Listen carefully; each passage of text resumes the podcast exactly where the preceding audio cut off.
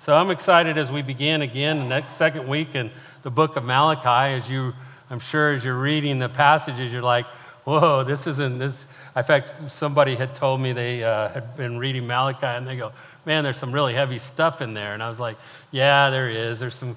Some, some moments of conviction, I'm sure, as we go through this book. But man, if we open up the Word of God and we come to worship and we come to open His Word and we look at it and we come face to face with God through His Word and we walk away unchanged, the problem isn't God. I'll just tell you that right now. You may think it is, but it's not. And it's our own hearts and our own ways in which we de- deceive ourselves. So, as we get started this morning, as we always do, let's take a moment of prayer and ask God to instruct us and to teach us of His Word. Let's pray. Father God, we come before you this morning. And we ask, Father, in you, that you would just instruct us today. That, Father, I would, I would confess that I think when I began to study Malachi, there's been times, Father, when I've wondered if, um, if we should go through this book. Because, Father, even in my own life, there's times of of just true conviction and to evaluate our own hearts. So many times, like, we want to throw our hands and point our fingers at you, Father. Where are you? How have you loved us? What are the, what are the things you're really doing to demonstrate? And sometimes, Father, we don't take time to look and say, Well, Lord, how are we loving you? How do we honor you with our lives? And yet, I find in this book over and over again, in the ways that it, it confronts me. And I pray, God, that by your grace and by your mercy and by the work of your Spirit, you would instruct us, your people. That, Father, we wouldn't, we wouldn't walk in condemnation, but we would realize that, Father, by your grace and mercy, because you loved us, you've sent messages like Malachi to your people. And so, Father, this morning, please speak to us, instruct us, go past all of the inabilities and the shortcomings and the iniquities and sins of, of the servant. And Father, just speak to us, your people. It's in Christ's name we pray. Amen. In Malachi's time, the people of God had become casual about their relationship with God. There was no reverence or seriousness in their approach to God. They approached God with half hearted offerings. Even the priests became content and lukewarm, only offering God their leftovers. leftovers. The people questioned God's love and faithfulness. And what you have in the book of Malachi is a wake up call to a renewed faith, to a turning back to God, and to experience His grace and His mercy in, in their walks with Him. Why does God send a book? I'm, I'll be honest with you, there's been times where I'm like, wow, this, it just like smashed me in the face of, of some of the truths in this book. Well, why does God do this? Because it's the power of God and it's a power of His love for His people. If God did not care about us, he would not communicate with us. God is moved by his love, and therefore he calls his people out. He calls them to righteousness. He calls them to holiness. He calls them to be set apart, to be his people, and he challenges their hearts. God wants our devotion. And you know why? Because he deserves it. He's the Almighty God. From everlasting to everlasting, the King of kings, the Lord of lords, there is no one like him. And he deserves our devotion. And he's not okay, and if you hear nothing else, he's not okay with half hearted devotion.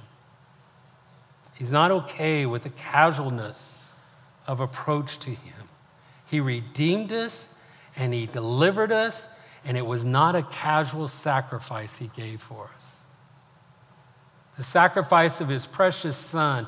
And I don't think there's any way you could say that that was kind of a half hearted or a casual sacrifice that God gave that he might redeem us and deliver us and call us his own, But that's what he did. And why would we think that lukewarm living would be acceptable or sufficient? So in Malachi, what you have is you have the people of God, and last week when we were looking at it, asking, Well, how have you loved us, God? Show us. I mean, how have you loved us? I mean, you haven't loved us to our expectations. You didn't love us in the way that we desired or what we wanted. So, God, how did you love us? And this week, when we look at verses 6 through 14, by God's grace, we'll get through them all. But through these verses and this week, the questioning kind of turns from questioning God, where now the question is turned to God's people, where God's people are put on the stand and God's people are asked questions. And so the real question that is being asked is Hey, Israel, how have you loved God? and let's put it in our context. The real question is not, God, have you loved us? He demonstrated his love towards us. He proved his love in the work of his son, Jesus Christ. So, the real question for me as I went through this was hey, Greg, hey, elders, hey, people of God at NBC, how have we loved God?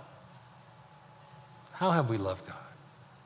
So, Malachi turns it from God being on trial to the questions of his people. And what we find in verse 6, when he starts here in verse 6, he says, A son honors his father and a servant his master. If, I, if then I am a father, where is my honor? It's really the title I gave to this message today.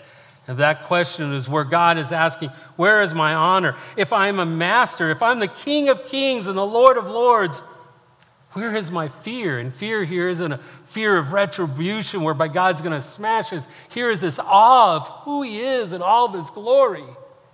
There's sometimes when I think of, of what God has done in my salvation that I just find myself closing my mouth and just in awe of what God had done in the demonstration of His love. Not because I cleaned my life up and I made something out of it, because there was nothing there by which he would choose me, and he did by the love of his grace and the mercy of his being. And he, and he delivered me. It blows me away when I begin to think of that. And here he says, Where is my honor? Where is the fear of the Lord? The Lord is asking this question of, people's, of the people of Malachi's day, but he's also asking us today.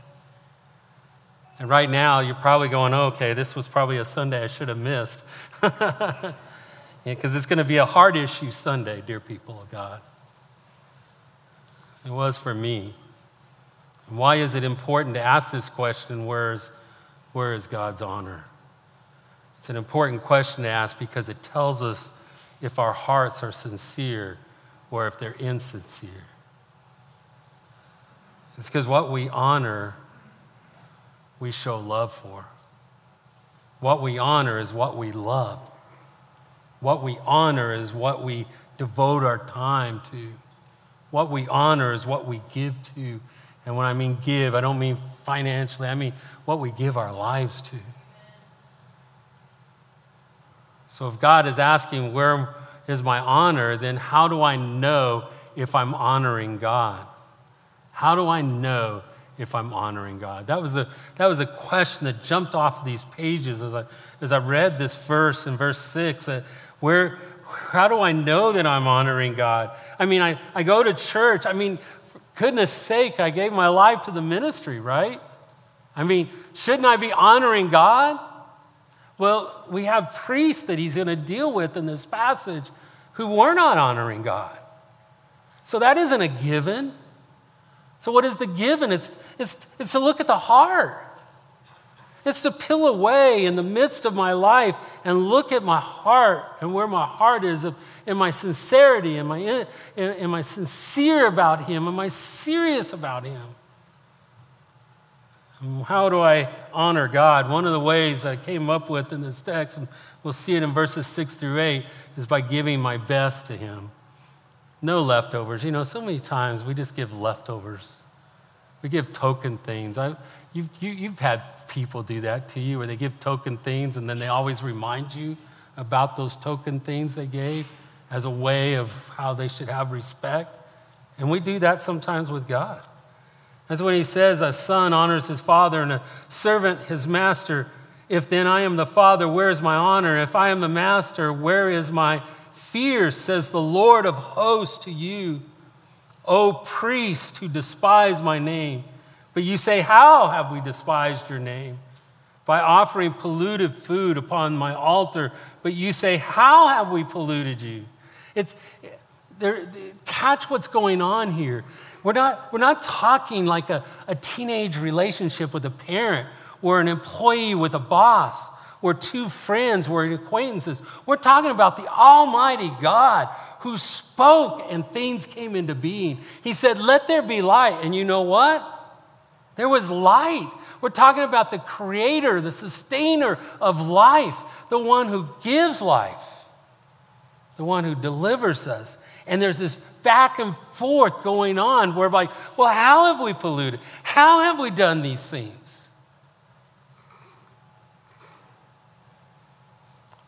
By saying that the Lord's table may be despised, verse 8, when you offer blind animals in sacrifice, is that not evil?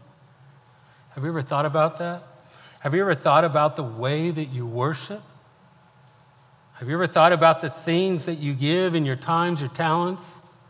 Have you ever thought about those and put them in perspective? And when, and when you offer those that are lame and sick, is that not evil? Present that to your governor. You give that to your governor.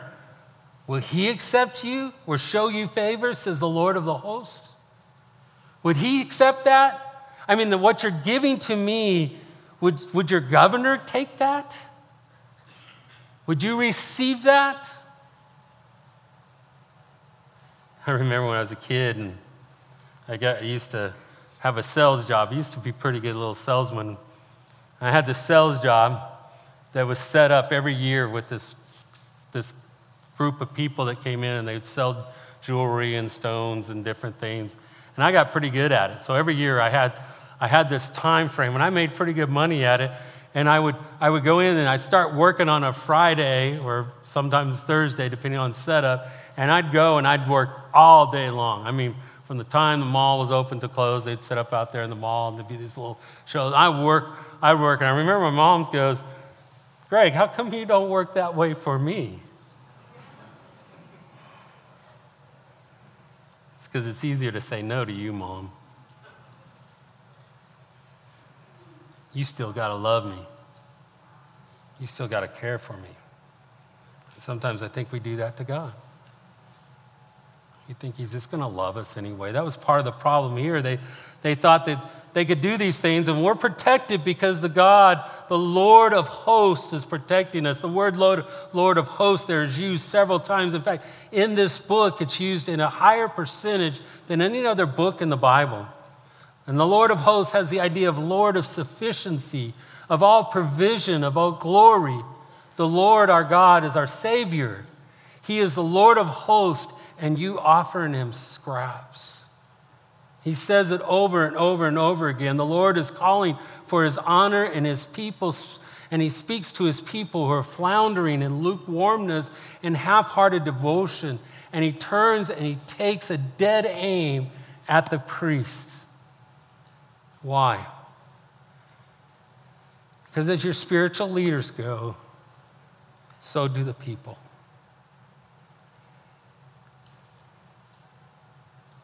What would happen if the priest had told them when they brought the, the sacrifice that was blind and he said, No, you go back? The directives and the precepts of the Lord are clear about what you were to bring. Now you take it back. What if they, when they brought polluted offerings, the priest had said, had said no? Would, would it have changed the way things are? I have never, when I, when I go through this passage, I was, there, you know, to just be honest with you, I was like, Lord, I don't want this responsibility. Who am I? And yet, we establish your elders and your leaders in your church, establish the spiritual direction of the church. It's, it's as, the, as they go, so do the people go. Think of the churches that are led with poor theology or no theology, who don't even open up the Bible on a weekly basis.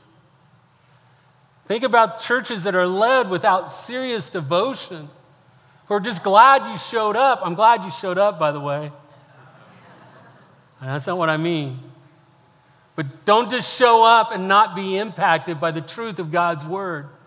Don't just show up and half heartedly sing the songs of praise to our God. Don't just show up and give lip service to the Almighty God who is from everlasting to everlasting, the King of kings, the Lord of lords, by whom we will all one day give an account. Don't give lip service. But what about the churches that don't instruct in the fear and the honor of the Lord, who are not challenging the people to have a hunger and a devotion for God, who would rather give way, give in to the ways of culture than the truth of God's word. What is the result of congregations like this? You have a group of people who are malnourished in regards to the truth of God's word and the ways of God. That's what happens. When we, we were, Buckles and I were visiting with somebody and we were telling them about the Institute, we were telling them about some of, the, some of the things like Rooted and the different things we do in our church to instruct God's Word. And the guy said to us, he said, Wow, y'all really take it seriously. I won't say who it was or where he went, but he goes to a liberal church. And one of the things I told him, I said, Well, here's the problem today. We have our seminaries, and they, yeah, they teach deep and truth, right? And we have a people in our churches who are illiterate of the Word of God. That's, that's hard to say. And if you don't know God's Word, I challenge you. Hear my words. I challenge you to learn and to know the Word of God. And so, what we've done is we've tried to create this this ability for people to study God's Word and to learn God's Word because if you don't know God's Word, you are not going to be prepared for the difficulties, the trials, and the testing of this world. You will find things that will happen in your life that will throw your faith and will cause you to turn from God and be distant from God unless you know the Word of God and the ways of God. And it is responsibility of the leaders to challenge the people and not take lightly. I do not take this lightly. This is sacred moment here. Anytime, who am I to open this and say, God says this? I'm nobody. Who am I? This is the Word of God. This is God speaking to His people. And He uses us for His purposes and His glories. And it's astonishing to me. But at the same time, let us not be half hearted in the way that we approach our God. And when people come and they tell me, Greg, I prayed for you and I pray for the elders, it brings joy. You know why? And I'll speak on behalf of the elders here for a moment. You know why? Because we cannot lead without Him. We can't do it. The most fearful thing I can ever think of is to walk up here and not have him show up. We must, we must guard our hearts. The spiritual leaders of Malachi were compromised, and the people were compromised as well. And we must be vigilant to watch our hearts for compromise and for the indicators of compromise within our hearts. It's like a rudder on a, boat, on a large ship. It just turns a little bit, and all of a sudden that ship just gets off course. And before you know it, it's just way off course. It's the same thing in our own lives. And when we have those things that prop up in our hearts, that we begin to compromise, that we begin to compromise in truth, in who Christ is, and who the Word, what the Word of God is and we begin to re- redefine it. We begin to change it to kind of fit our ways and our purposes rather than the ways and the purposes of God. What happens is we begin to get off course. And all of a sudden, we start becoming more and more distant from our God, and before you know it, we're apostate.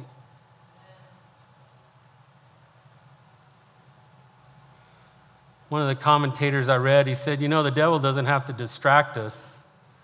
I mean, he doesn't have to destroy us, he only has to distract us. Isn't that true?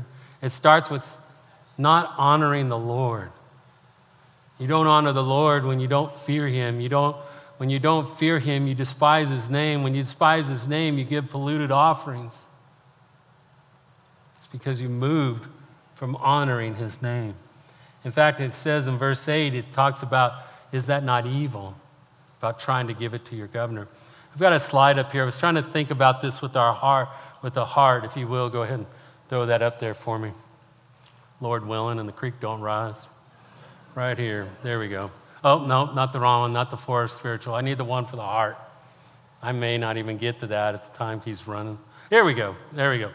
So when we talk about it, when we have cheap and lame compromised offerings, what we do is we give our leftovers. Now understand this. What happens is, is that when we are no longer in this place of, of, of giving God our best, what's happened is, is we're giving him our leftovers, and the reason we're giving him leftovers is because we're despising his name. Why? Because our affections are set on something else other than him. Our affections could be set on ourselves, on, our, on the world. All of a sudden, God isn't God in our lives. God isn't our, our affection and our love for Him. And so, what happens is when that happens, we're despising His name because by His name are we saved.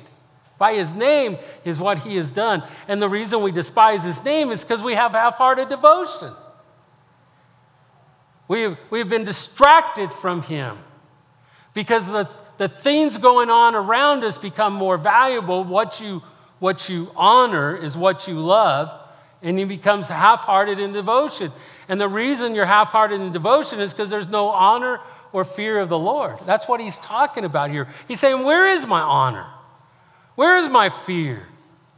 Am I not the Father? Am I not the Master? Is he not the King of Kings and the Lord of Lords? Then he deserves honor and fear. I just want you to stop and think about that for a moment and ask yourselves what kind of offering are you giving to the Lord? Is he getting the leftovers or is he getting your best? I think when you think about that, when you're thinking about how do I know if I'm giving leftovers or not, I think there's kind of three main areas. It's usually my time, my talent, and my treasure. And what happens when you lack the fear of the Lord, when you don't honor Him, all of those things become yours, not His. And when we talk about right theology, we have to understand something. I have lost my life. Galatians 2 tells us, My life has been crucified with Christ. It is no longer I who live, but Christ who lives in me. Colossians chapter 3, one of my favorite sections, verses 1 through 4. But in it, he tells us, My life is hidden in Christ. Christ, who is your life, when Christ, who is your life, appears, you will appear with him in glory because he's our life. Christ is our life. He is worthy of our praise. He has demonstrated towards us his love and his adoration, and anything less We are just despising his name. Now, understand this. We don't give to him so that he loves us. We give him our best because he loved us. Because he has given us everything, everything, in his inconceivable, incomprehensible, and his inexhaustive love towards us. We, in turn, because we love him, give him our best. Paul taught us that in Romans, in Romans chapter 12, verse 1. I appeal to you, therefore, by the mercies of God. What is he talking about? What are the mercies of God? It's the first 11 chapters, it's, it's the gospel. It's the gospel. Jesus saved you, He redeemed you, He restored you, He reconciled you, He, he ransomed you through the sacrifice of His own blood, of His own, of His own blood that He purchased you. He sanctified you, He set you apart unto God. He guarantees glor- uh, glorification. He adopted you into the family of God and He calls you His own. Paul appeals to them. He says to, the, to them about the mercies of God. Therefore, because of the mercies of God, what does he say? Present yourselves, present your bodies as a living sacrifice, holy and acceptable to God, which is what? Your spiritual worship. What is of worth, you will value, you will honor. The gospel commands our sacrifice to God. When we sing, we are singing praises of offering to Him. This, to, this sermon, this is an offering of service to Him. It's me yielding myself and, and walking after Him. When we serve, we are offering our time, whether it's in children's or OCC or if it's in, it's in the student ministry. We're serving. When they're greeting, those folks opening the door for you. It's an offering to the Lord, it's a submission to Him, and His and gratitude for what He's done. So may God forgive us when we stroll in here casually, when we go through days and treat God lightly and take Him for granted, because He serves so much more from my life. He is the King of kings and the Lord of lords and worthy of everything. Therefore, I will honor him and give him my best. In Jeremiah chapter 2, verse 5, I have that up here. Jeremiah chapter 2, thus says the Lord, What wrong did your fathers find in me? Isn't that a good question? God is saying, What did, what did your fathers, what, did what, what wrong did I do to them that they found in me? What wrong did your fathers find in me? That they went from far from me, that they went away from me, that they, they left me and went after worthlessness. How often do we do that? And then what does it say? And became worthless. What you seek. You know, when I worship my God, I become more and more like his son. When I worship Him and I recognize Him, I become more and more like Him. When I involve myself in the world and the ways of the world, and that became the priority in my life, you know what I became like? Like that. If I distance myself from God and the pursuit of riches and the pursuit of power, the pursuit of affluence and the pursuit of being liked, all of those things, if that becomes the priority in my life, I become worthless in the sight of God. We worship that which we value. This is why when we worship Jesus, we become more like him. How do I honor his name? I give him my best, no leftovers. I just want to take a moment look at the next one. In verses 9 through 11, we also honor his name by not being indifferent for his name. And this is really important. Look what he says in verses 9 and 11. And now entreat the favor of the Lord that he may be gracious to us with such a gift from your hand. Will he show favor to any of you, says the Lord of hosts? Oh, that there was one among you who would shut the doors. You know what he's saying there? That they would shut the doors of the temple, that there would not be any more fires made on the altar of sacrifice in vain. He's like, Oh, I wish they would shut the doors that you might not kindle a fire on my altar in vain. I have no pleasure in you, says the Lord of hosts, and I will not accept offering from your hand. For from the rising of the sun to the setting, my name will be great among the nations. God will have his remnant, God will have his people. His name will be known. And in every place, incense will be offered my, to my name. There will be those who will worship. And a pure offering for my name will be great among the nations, says the Lord of hosts. Have you ever thought about just the name? I mean, there's days when sometimes I just go, Jesus. There's power in the name of Jesus. There's power in who he is. You know, the scriptures, I, I'm just giving you a few real quick. Just listen. John chapter 20, verse 31 the Apostle John's explaining why he wrote that apostle, that gospel. These were written so that you may believe that Jesus is the Christ, the Son of the living God, and that by believing you may what? Have life in his name. How many times were the servants of God beaten and told not to preach the name of Jesus. Just read the book of Acts. But they did anyway. Why? Because they were not indifferent about his name. They preached boldly the name of Jesus and risked shame, persecution, in even their own lives. 1 Corinthians chapter 6, verse 11. And such were some of you, but you were washed, you were sanctified, you were justified in the name of the Lord Jesus Christ by the Spirit of our God.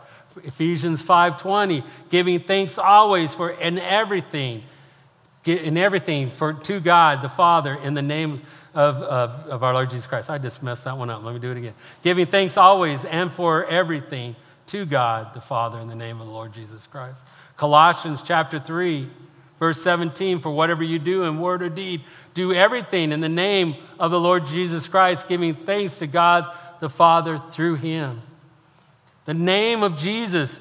Philippians 2:10, how we not say it, so that at the name of Jesus, every knee will bow in heaven and on earth and under earth.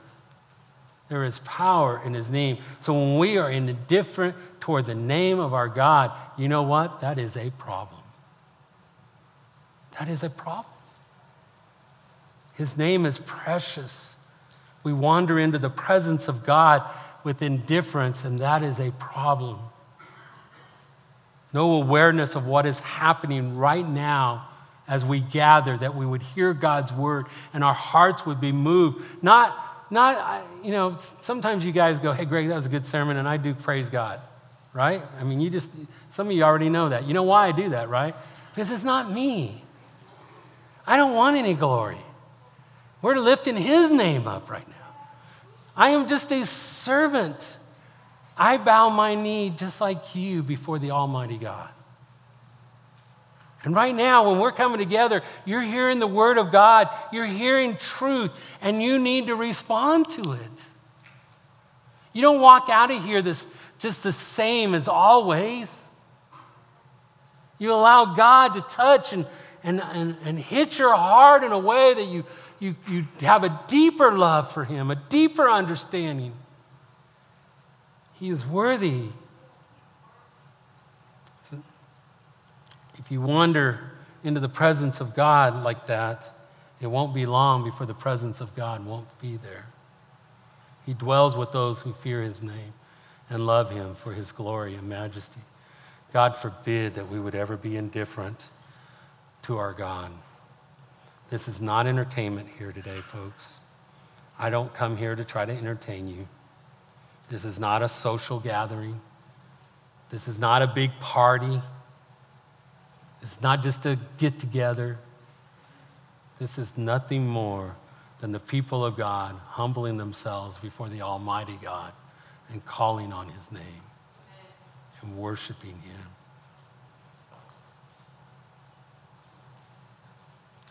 How do I honor God? I give Him my best, no leftovers. I'm not indifferent about His name. I'm going to hit the last one. I won't be spiritually lazy. I'm not going to give Him verse 12. I'm not going to give Him profane worship, but you profane it when you say the Lord's table is polluted and its fruit. That is, its food, fruit may be despised. Profane worship is when we take something intended as true worship and make it unholy. It's, it's something that God doesn't, doesn't accept. When they were bringing the animals, and these animals were coming along and they were not meeting the requirements, they were blemished, they were supposed to be unblemished, they were polluting the table of God. They were bringing profane worship. They were bringing weary worship, verse 13. But you say, What is a what a weariness is this? It's, I want you to catch this. And you, you snort at it. In other words, when you snort, it, like you turn your nose up at it, says the Lord of hosts. You bring what has been taken by violence or, in, or is lame and sick, and this you bring to the offering. Shall I accept from your hand, says the Lord? And the implication is no. It's a weary worship. What happens is, is we, we start, they started going, but this is this is so burdensome, Lord. Oh, we got to do this again? You mean I got to go to church again? I got to read God's word. Oh, that's just such a burden. It's weary. I mean, how often? And the priests were letting them do this. I, I, I, get, I get tired sometimes when I hear things that people say about a worship service.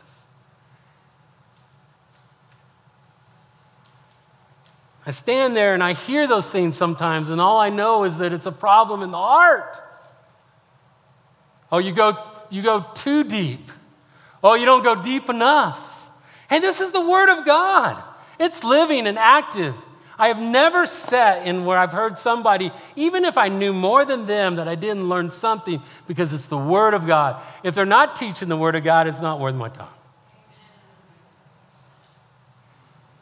It reflects the spiritual condition of our heart when we become, when we become, oh, but I've got these other things I got to do. Oh, God needs my time. We turn up our noses to the grace of God and we wonder where the power of God is in our lives. Well, we need to start here. God forbid that I would, it's not easy to say these things, but God forbid that I would not challenge you. Verse 14, the first part Cursed be the cheat who has a male in his flock and vows it and yet sacrifices the Lord. Yet sacrifices the Lord what is blemished. Cursed worship, you know what that is? It's a form of deception. You have unblemished sacrifice, but you bring your blemished sacrifice. You have your best, but you bring God your worst. Oh, that's good enough for the Lord. How many times? Oh, it's good enough for the church. They'll just be. How much of your time and your pursuits and your t- treasures and your talents do you give to the Lord when you compare it to your own life and your own pursuit of self? But then act as if you gave greatly to God. Be careful. Be careful. I'm not your judge. God knows your heart. You can tell me all you want, and I'll go, okay. Because you know what? It makes it easy for me. I leave it with you and God. It's not my issue, but I will challenge you. Last part, verse 14, a blind worship. He says, For I am a great king, says the Lord of hosts, and my name will be feared among the nations. I am a great king. Why are you offering me leftovers and spending them on yourself? Do you not know who I am? My name will be feared among the nations. Why are you so blind to who I am? You know what?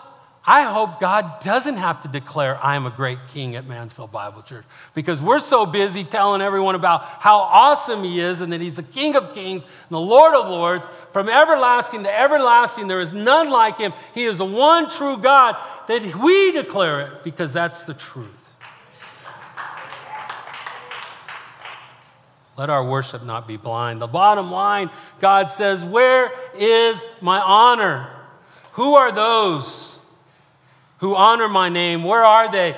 Who are they who are not spiritually lazy and indifferent toward my name? Who are they who honor me with their best? Dear people of God, uh, I pray that this morning you don't sit there offended. That wasn't the intent. My heart was challenged today. Well, over the last few days, especially, my heart was challenged about my own offerings to God. And I pray that you don't sit there offended, but that you would join me in looking at your heart and not allowing compromise to slip in, not to be deceived by the Almighty deceiver who is a liar and who wants to, dest- wants to destroy us and deceive us. Let our hearts not be deceived. Let us look deeply and see those moments of compromise and address them, no longer following in a way whereby we are casual in our worship and our walks with God, but fully devoted.